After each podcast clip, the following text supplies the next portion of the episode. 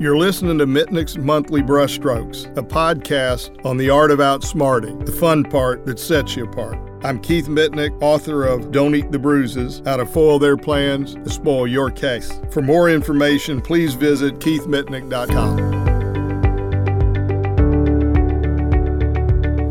In this podcast, I want to share with you some fundamental, overarching ways to call the defense out if they're playing loose and fast with the facts, if they're distracting the jury unfairly, or if they're hinting that your client is faking or exaggerating, but won't really say it, trying to get the bang for their buck without really coming out and saying it point blank.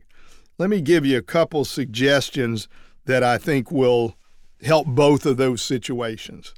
And again, I'm going to, for the distractions where the defense is distracting the jury unfairly, I want to use an analogy because, again, I'm a big believer in the power of analogies. And here's an analogy that I've used that I really think works. And it goes to the basic principle of, you know, keep your eye on the ball kind of principle. The concept that fits their defense tricks like the you don't look like you're hurt trick.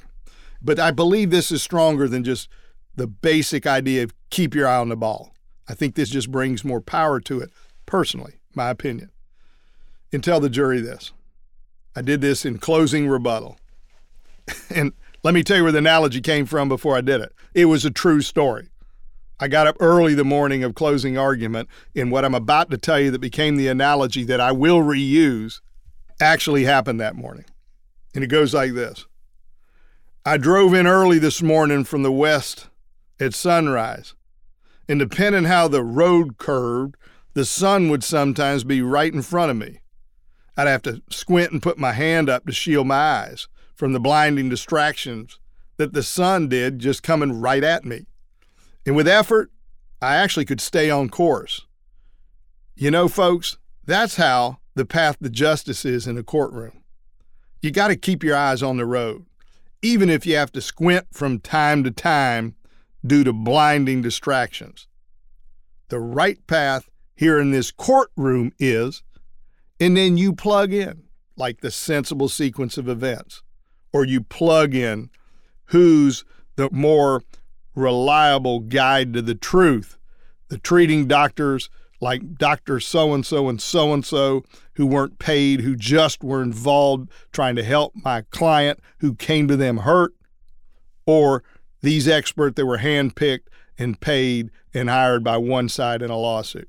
Whatever the strength of your framing words are, following on the heels of this concept of keep your eyes on the road, even if you have to squint from time to time due to blinding distractions. The right path here in this courtroom is common sense versus coincidence or whatever that theme happens to be. Now, the other is the defendants love to suggest because of the unimpressive pictures of the bumper where there's not a lot of visible property damage. I call it the bumper pics trick, which is something we covered last year in a podcast. Or like we've covered this year in the podcast, the you don't look hurt trick. Those kind of things the defense loves to get mileage out of. I call them the bright distractions, like that sun in your eyes.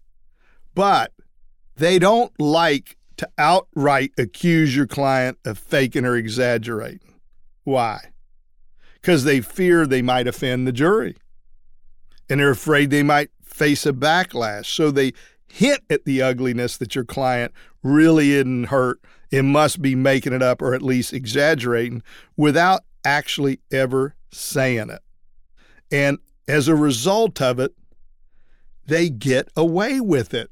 The jury takes it and runs with it, but they never have to quite say it. And this is a way that I say it. And it's really just a Mitnick version of what Rick Friedman in Polarizing the Jury told us years ago that was brilliant. It's just a different way of presenting the same thing. But I find this to be a very powerful way to present that concept of calling the defense out and putting them on the spot and don't let them just hint. And I call it the hinting defense. And it goes like this. And I tell the jury this in opening so they don't get started. I don't save this for closing. Tell the jury in opening. The courtroom is not a place for hinting. It's a place to say what you mean and back it up. If the defense aims to claim Mr. Jones is making it all up, then say it and back it up. Don't just hint it under your breath. And you can feel the power of that statement. The court is not a place for hinting, it's a place to say what you mean and back it up. And if you take these type principles, you can keep the jurors' eyes out of the sun and out of the glaring distractions so they can see the path to fairness and justice. Thank you.